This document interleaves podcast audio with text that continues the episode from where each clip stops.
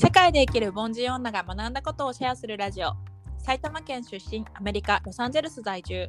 表参道の PR 会社で働いた後ニューヨーク留学で出会った彼と2年半の遠距離恋愛を経て渡米。現在は完全リモートで日本の仕事をしているリエと。北海道出身フランスのノルマンディ地方在住。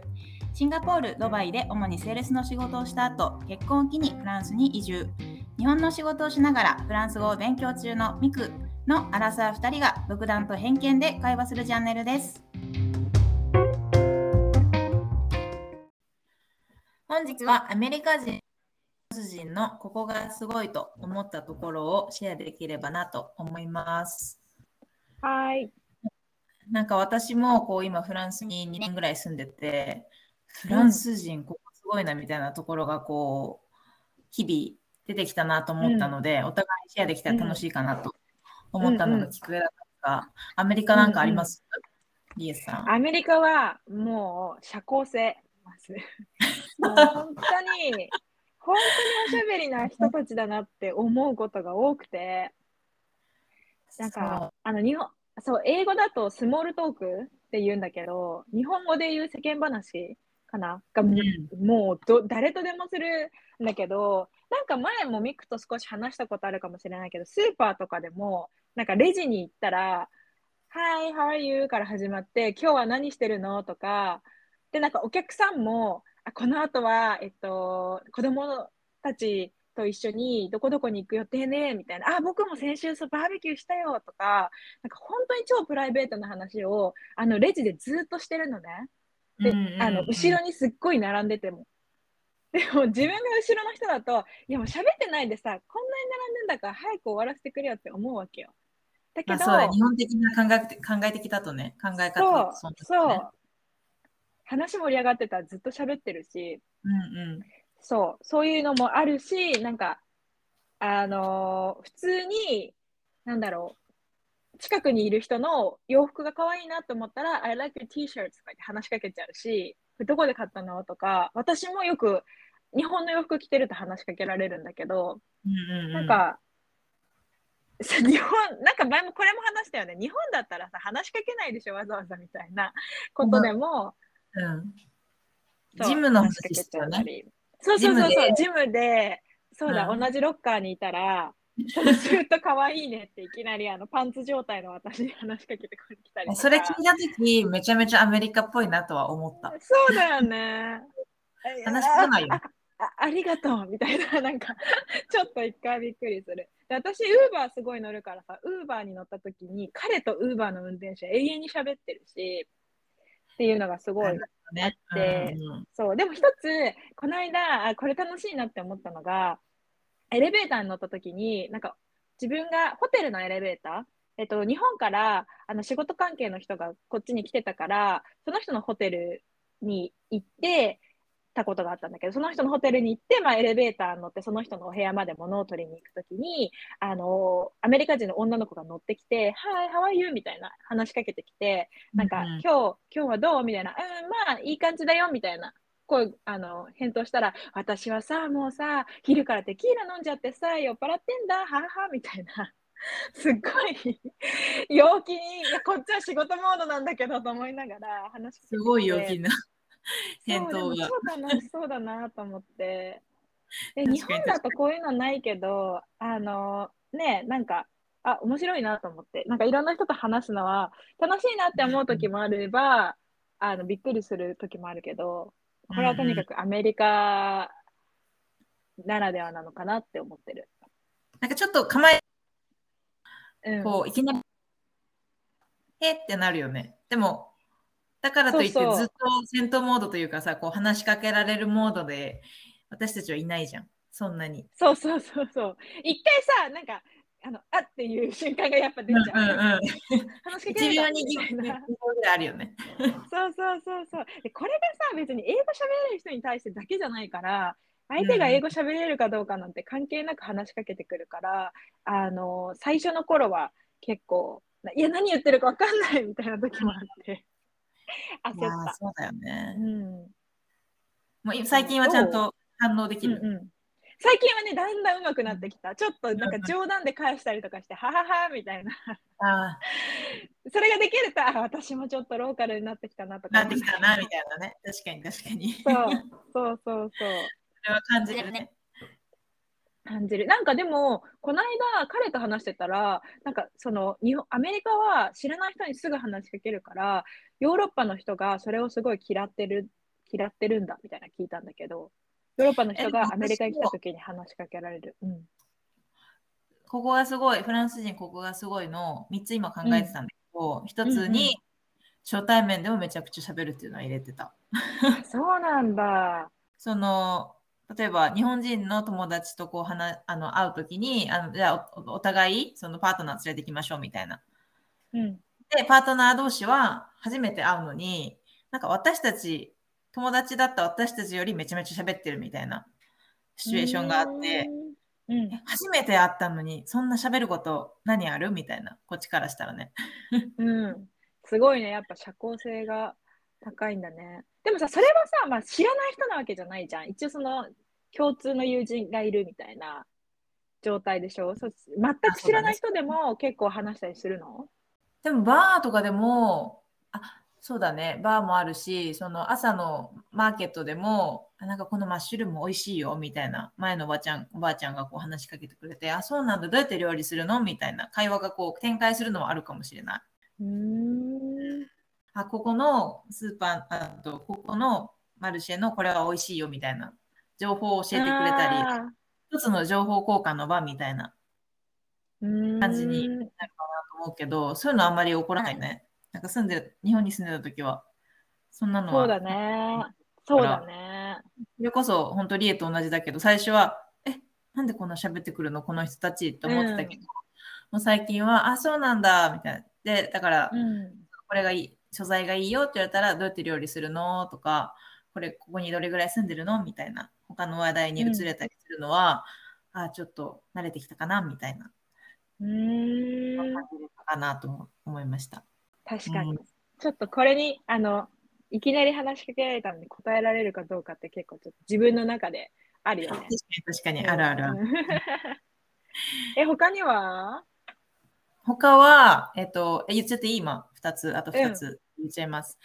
はい。えーもう一一つ目は、車の重列駐車、駐車、言えなかった今。車の重列駐車がめちゃめちゃ上手。だなと思って、へなんだろう。えっと、結構、は道路の端にえパーキングがあることが多くって、でパパリなんて特にそのすっごい小さなあのスペースに無理やり入れるみたいなの結構見るのだ。うんうんだけどみんな綺麗に入れるのね。へえ。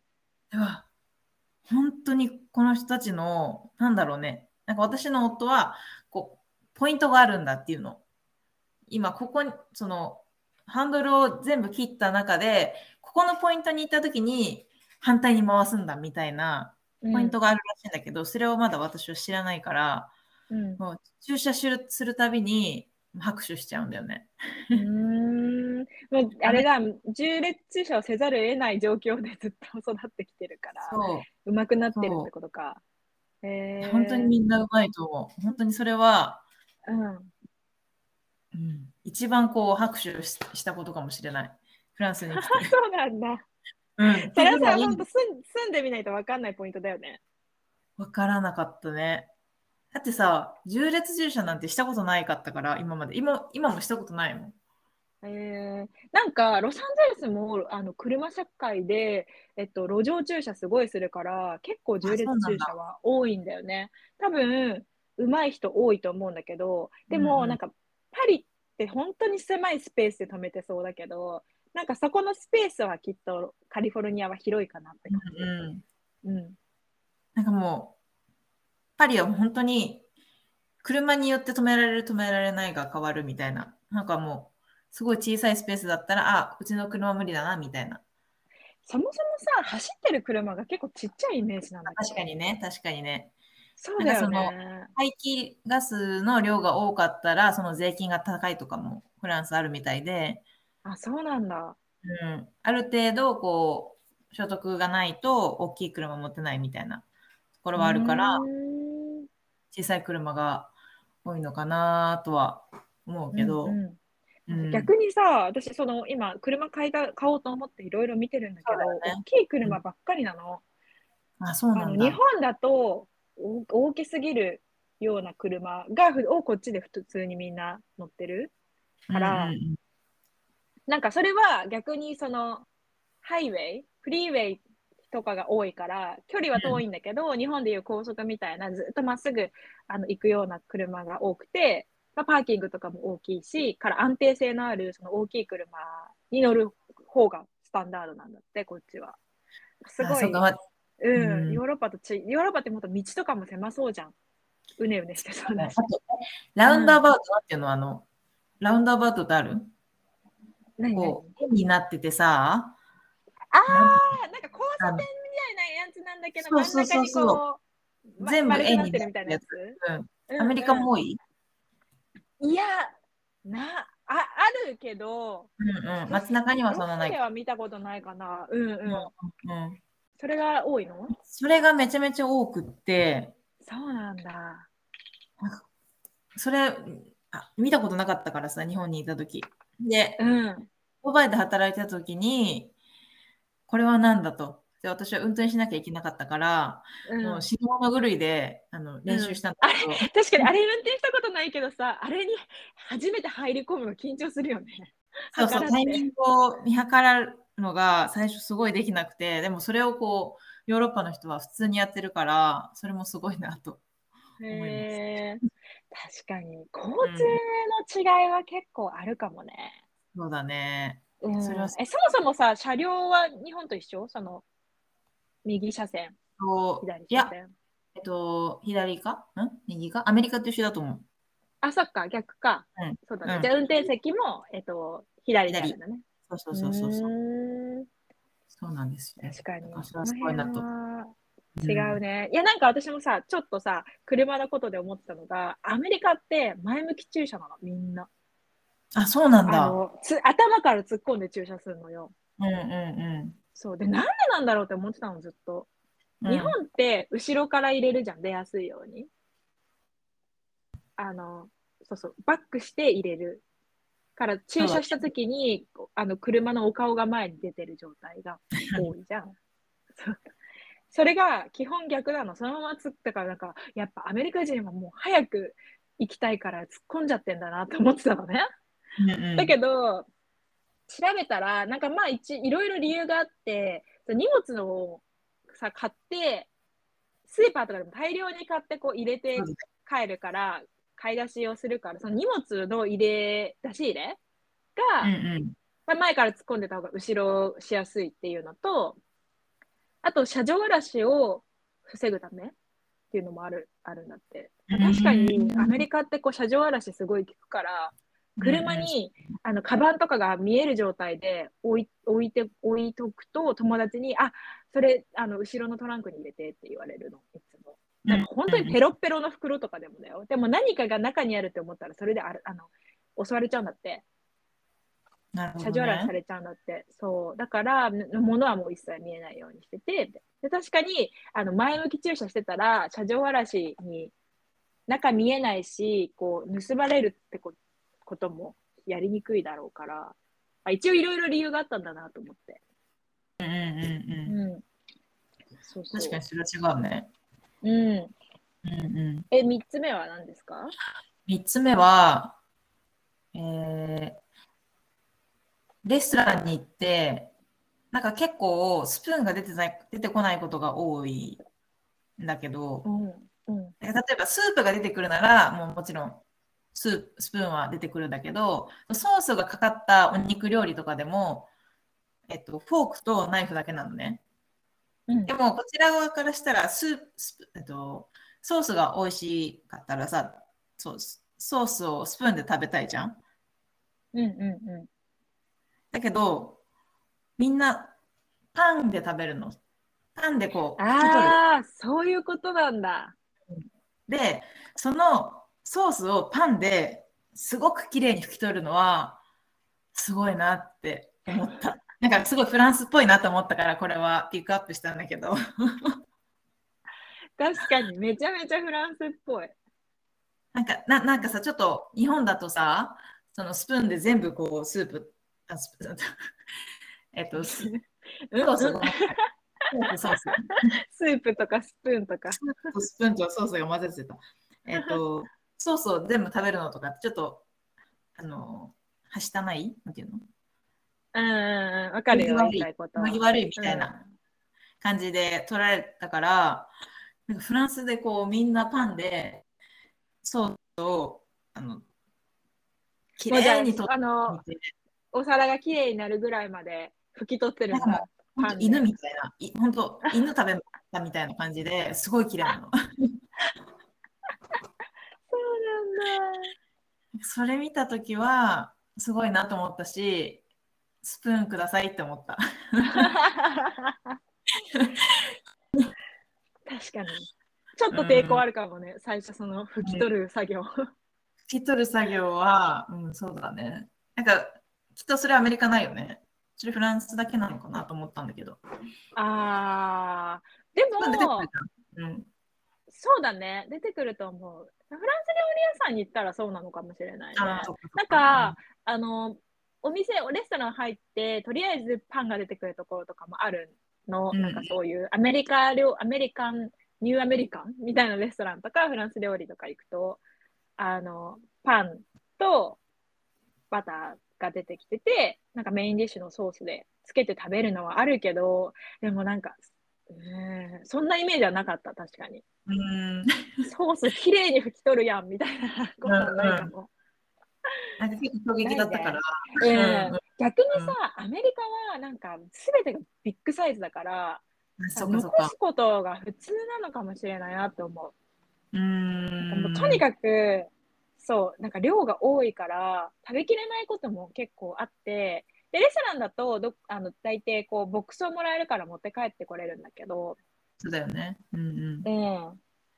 だからなんか、まあ持って帰るか、その後こう、料理をさ、持ち歩くことができなかったら、やっぱりどうしてもそのままおい残してくるんだけど、だから残すっていうことが、あの、結構普通かもうんうんうん。って思う。よくないけどね。うん。確かにね。うん。へえ。逆にそのすごいなと思ったのは、アメリカは何かありますか、他に？アメリカはね、いやなんかまあその全てがビッグサイズっていうのは、来て当初すごい思ったね。なんか間違えてさあ、ちょっとお腹空いてるからとか、喉乾いてるから、M サイズにしちゃおうとか思うと、めちゃめちゃでかい、日本の L よりでかいようなサイズが来るから、うんなんかカフェとかでも、それ気をつけないと、すげえあアメリカって思う。結構全体的に大きい。大きいね。うんなんか一番やを感じるのは、うんとカフェカフェで飲み物を頼むときかな。カフェとか、なんか、あの、ファースト、ファーストフード店でさ、コーラとか頼むとき、S サイズで日本の L サイズぐらいなんじゃないかってカップが出てくるから。なんかマクドマクドナルドのイメージ。ジは、もうアメリカのマクドナルドはそんなイメージ、本当に。そうそう。いや、そうそうそうそう。で、それが多分マックだけじゃないって感じ。なんかマックだけだと思ってた、逆に。だからすごい今びっくあり。うんーうんうん。全然。だって、こんな、なんか顔よりもでかいんじゃないかぐらいなカップ持ってる人いるもん。それうん何サイズですかみたいな。ぐだなんかトリプルグランデですかみたいな 感じのサイズ。でも持ってる人がいるってことは頼んでるってことだから、そうだね。あ飲む人いるんだとか思うけど、まあ、需要があるから。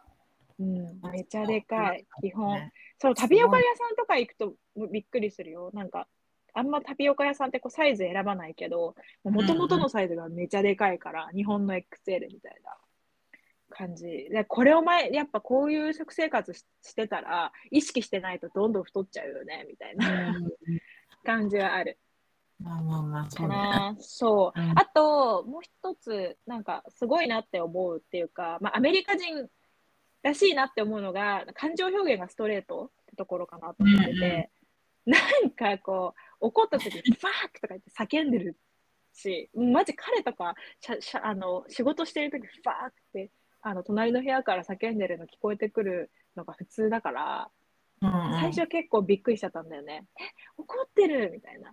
怖いとか思ってたんだけど、そう、なんか、もちろんその、あの仕事相手の人にファーとか言ってるわけじゃないけど、なんかくす、なんか、もうみたいな、こう、思った通りに、こう、操作ができなかった時とか、PC とか、なんか日本だとさ、くっさーとかって言わないじゃん、別に。ちょっあ確かにねと、。イラッとしたことがあっても。心の中に止めるよね、一応。うん。そう、止めるじゃん、はーとか、うんマジかよぐらいじゃん。それをでも 出して、え、やばい、めっちゃ怒ってるって思うんだけど、そこでもうなんだろう、発散してるんだよね。そこ、それ、その、ファークって思った、このファックって言っていいのかな、そもそも。あんま良くない言葉だけど。今、いい入れいい。え、できるかな、編集。そのなんかそういう F ワードとかを言う言う言うことにすごくびっくりしたんだけど、それで、その時にひもう、あの発散して持ち越してはいないって感じ。その後だからもう5分後にはめっちゃ爆笑したりするから、なんかその激しいのはアメリカ人だなって思う。なんかそっちでさ、その誰かにこうストレートに何か言われて傷ついたこととかはある、あー。いやーなんかでもあったかな。だ誰だっけな？誰かと喋ってて、なんだろう、は？みたいな、すごいうん言われて、あんまり英語がまだ喋れなかった頃、は？って言われるとうん、すごい、え、怖いって思ってたんだけど、まあ、言語のところもあるけど、は？はうん。とか言って、え、ちょっと何言ってんの？みたいなの、まあ、普通にあるから、確かになんか、I don't understand って言われるじゃん。そうそうそうそうそう。そう。え、何言ってるか、そうそうそう、わかる？うん。私あなた何言ってるかわかんないわって、うんうん。ストレートに言われるとショックじゃん。なんか、それは結構、今はあんまりなくなったけど、あったかな？それこそ、まだ英語があんまり喋れない時とか。だからそれで、なんか、こう、心折れないでほしい。勉強してる人がいたら。そんなこと。今でも全然言われるし、ははみたいな顔すごいされるけど、そう、もう顔に出ちゃってんだよね。うんこの感情が。だから、あ、この人イライラしてるっていうか、私の言ってることを理解してないみたいな。うんうんなんかすごいその辺はストレートなんだって思う思うんだけど、まあその分、なんだろう、愛情表現とかもストレートだし、ああ、そうだね。それはいいよね。そうそうそう、いいよね。うんあなんかその辺はいいいいこともあるかなって感じ。ううんん確かに。なんかもう嫌なことを言われたときに、別に、ああ、ストレートだなっていうぐらいで、こう、ピュンってさ、大したこう、そうそうそうないぐらいの気持ちがないと、ちょっと、そうだ表でね。うん日本のさ、本音と建前みたいなのに慣れてるとちょっとそうだねあ。れだけど、うん逆にストレートがいい人には合ってると思う。うん、確かに。そうだね。フランスも結構ストレート？え、超ストレート、超ストレートだ。だから、なんか私がこう考えて、英語でもフランス語でも言って、ああ、ちょっと何言ってるかわかんないって言われたら、えー、っとね、ちょっとごめん、私喋れないからうまく言えないんだけどさ、みたいなうんうんうんうん。こう言い直せるようには最近なってきたうんから、うんうんうん。慣れてきたかなっていう。確かに、確かに。うんでもさ、言ってくれた方がさ、あ、分かってないんだ、じゃあちょっと違う言い方しようとかさ、うんなんか思えるからいいよね。効率的だなとは思う。し、逆に私は、うん、昔分かってなくても、うんうんって言って、分かってるふりしてたのね。わかるわかる。その気持ち。うん Yes! みたいな感じで分かってるふりしてたけど、最近は分からなかったら、あ、ごめん、分かんないからもう一回言ってみたいな。言うようにしんんだし、きっと分かってなかったらさ、そう顔に出てるわけじゃん。うんうんそうだね。う。うんん。だ確かに私も分かってないことは分かってないと言える強さがついてきた。そうだね、そうだよね。大事だよね。う。うんん。大事。めちゃめちゃ大事。なんか勢いでさ、あ、あーってなってさ、あん結局何言ってるかよく分かってなかったとかさ、それさ、なんか注文したのと全然違うもの出てきたとかさ、結構あるあるじゃん、最初の頃。確かに確かに。そう。まあ、いっか、みたいな。うんうん。そそこにこう立ち向かえるというか、私これ頼んでないわみたいな、うん。これよみたいな感じで言えたら、ちょっと一歩レベルアップというかさ。そうだね。うんそうだね。強く心を持って。うん。言うしね、多分。アメリカ人とかだったら、なんか、いや、絶対お前これ頼んだだろみたいなやつでも、その人が、いや、私が思ってたものと違うってなったら、普通に言ってる、違うなんうんだけどみたいな。うんでそしたら、あ、そうなのってなって変えてくれたりするし、まあ、うんううんなんか主張していかないといけない文化だなっていうのもすごい感じる。うんなんか自分が主張しなかったらそれはなかったことと一緒だから、じうんと主張しない自分が悪いっていう文化そうかそうかかなって、そうそう。すごいそれはアメリカっぽい。うん、学学んでるところだよねきっとアメリカから、そうだね。そうだね。うん学んでるところ。うん、強くなりすぎ、なりすぎそう。なりすぎてしまいそうな気がする 日本に帰った時強いこの女は強い、ねうん あでもまあ強く生きていこうん、そうね、そうね。まあ、すごいところが、まあ、いろいろあって、結構、アメリカはあるあるだったかなと思ったけど、フランスう。はそうだね。結構イメージ通り。でもなんかフランスのそのフランスっぽみたいな話が出てきて、ちょっと面白いなと思いました。ありがとうございます。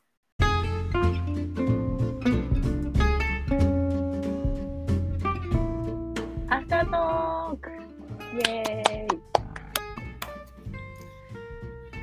えー。私は、ちょっと、あの、ちょっとあんま大して話すトピックが今週はないかなと思ったんですけど、なんでちょっと最近あった、最近行ったところの紹介で、あの、アメリカって、アメリカってちょっと主語がでかいけど、あの、そういろんなさ、人種がミックスしてるから、まあ、リトル東京とか、あのチャイナタウンとかあるんだけど、アメリカだあカリフォルニアだとコリアタウンがすごい大きいのがあって、あ、そうなんだそ。の辺のそう有名どころはあの結構行ったことがあって、そう韓国料理食べたかったらコリアタウンで食べ行くと、もう本当に韓国人がやってる、えっと韓国料理が食べれるみたいな。チャイナタウン行けば中国料理食べれる。あるんだけど、なんか、この間タイタウンに行ってみて、初めて。タイタウン？そう、タイ、タイの人たちが住んでる、タイ、タイ料理屋さんとか、タイスーパーとかが集まってるエリアがあって、そんなのあるの知らなくてさ、前行ったマッサージ、タイマッサージのお姉さんが教えてくれたんだけど、だから、えー、そういうのはあるんだ、他にもと思って、ちょっと行ってみて、でタイスーパーマーケット行ったら、本当にタイ人の人しかいないようなローカルな、あのところに行って、で、なんかタイのお菓子とか買って、すごい楽しかったんだけど、そしたら、そのタイタウンの一本、ワンブロック、次の道が、リトルアルメニアって書いてあって、Google マップに。そうですね。アルメニア？そう、リトルアルメニアもあるんだと思って。うん。なんか掘ったらね結構いろいろあったんだよね。ここはあのどういう人たちがいあの集まってるエリアとかうん多分イタリアとかもあるのかな。なんかそう。あとなんだっけ？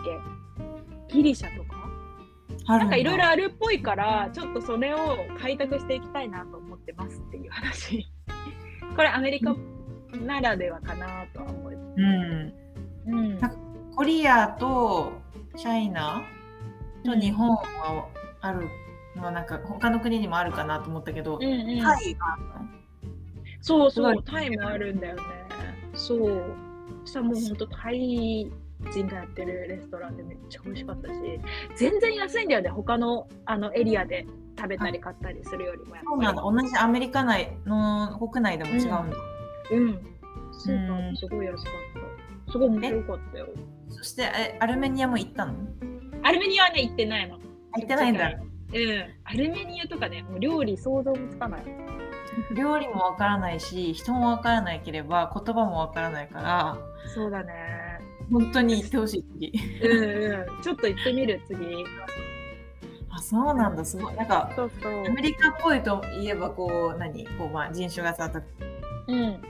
わけだから、うん。見えるけど、こう、想像もしてなかったね。そんなにあるんだ。そうだね。そう。なんかやっぱみんな集まって生きてんだなって思って。確かに、それはあアメリカあるあるかもし。れない。うん。そうそう。どうミクは？え私は、なんかね、ネットフリックスとかさ、YouTube とか、なんか Google アナリティクスとかもあるじゃん。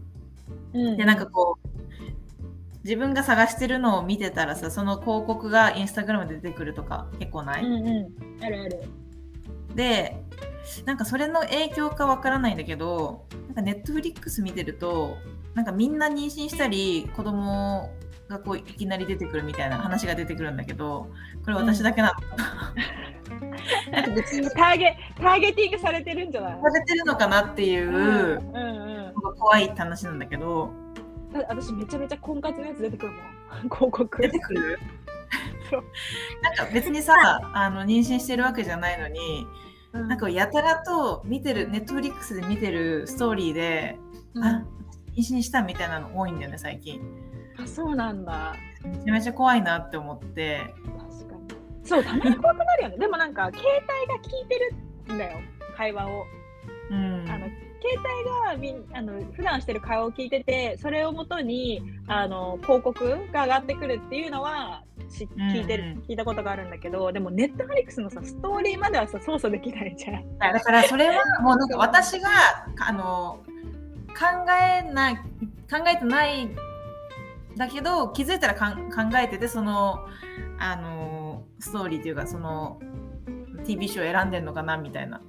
気づかない、うん潜在的にあのミクがうんそれをねそれかあのもう多くの人がそれを望んでるからもう多くの TV ショーがそういう風になってるのかわからないんだけど。あー確かに。でもあれでしょ？多分年齢的なものだと思うんだよね。あの年齢があの私たちぐらいって結局さ結婚とかその次子供とかのだから、そういう人たちへのおすすめとしてはやっぱりそういう年代の女性に刺さるものがおすすめに上がってきてでそれを1個でも見るとあのまたあなたこういうの好きなんでしょってそんなようなやつが上がってくるから 怖いんだけど芋づる式でそこの道に連れてかれるっていうそうそうそう。意識してなくてもねそうなっちゃうんだと思う。そうそうそう。全然意識してないつもりだんだけどあなんか気づいたらこう考えてんのかなみたいなうんうん。のが怖いなっていう話でした。えあれじゃない？なんかさネットフリックスってさあのボスウェイズみたいな日本語タイトルなんだっけ？あのさ子供を産んだ場合と産まなかった場合のストーリーのやつ知ってる？えそれ見たことない。あ本当？なんかねちょっと SNS で話題になって。あちょっと待って映画？それ映画？あのネットフリックスの映画。そう映画見たわ見たわ多分。あ見た？そうそう、うん女の子があのー男の子となんか卒業前に1回だけやったやったその後にできおと子供ができた場合とできなかった場合のさ人生を追うやつそうそうそうそうなんだっけねタイトル。それもそのおすすめ出てきたのよ確か。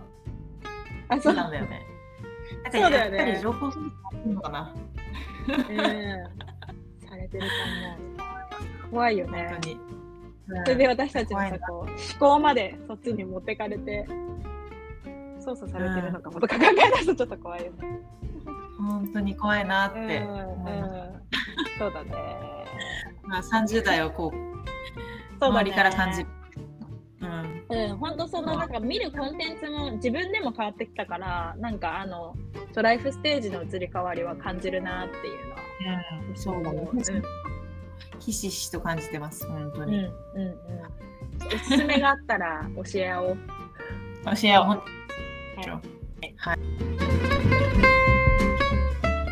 本日もお聞きいただきありがとうございました。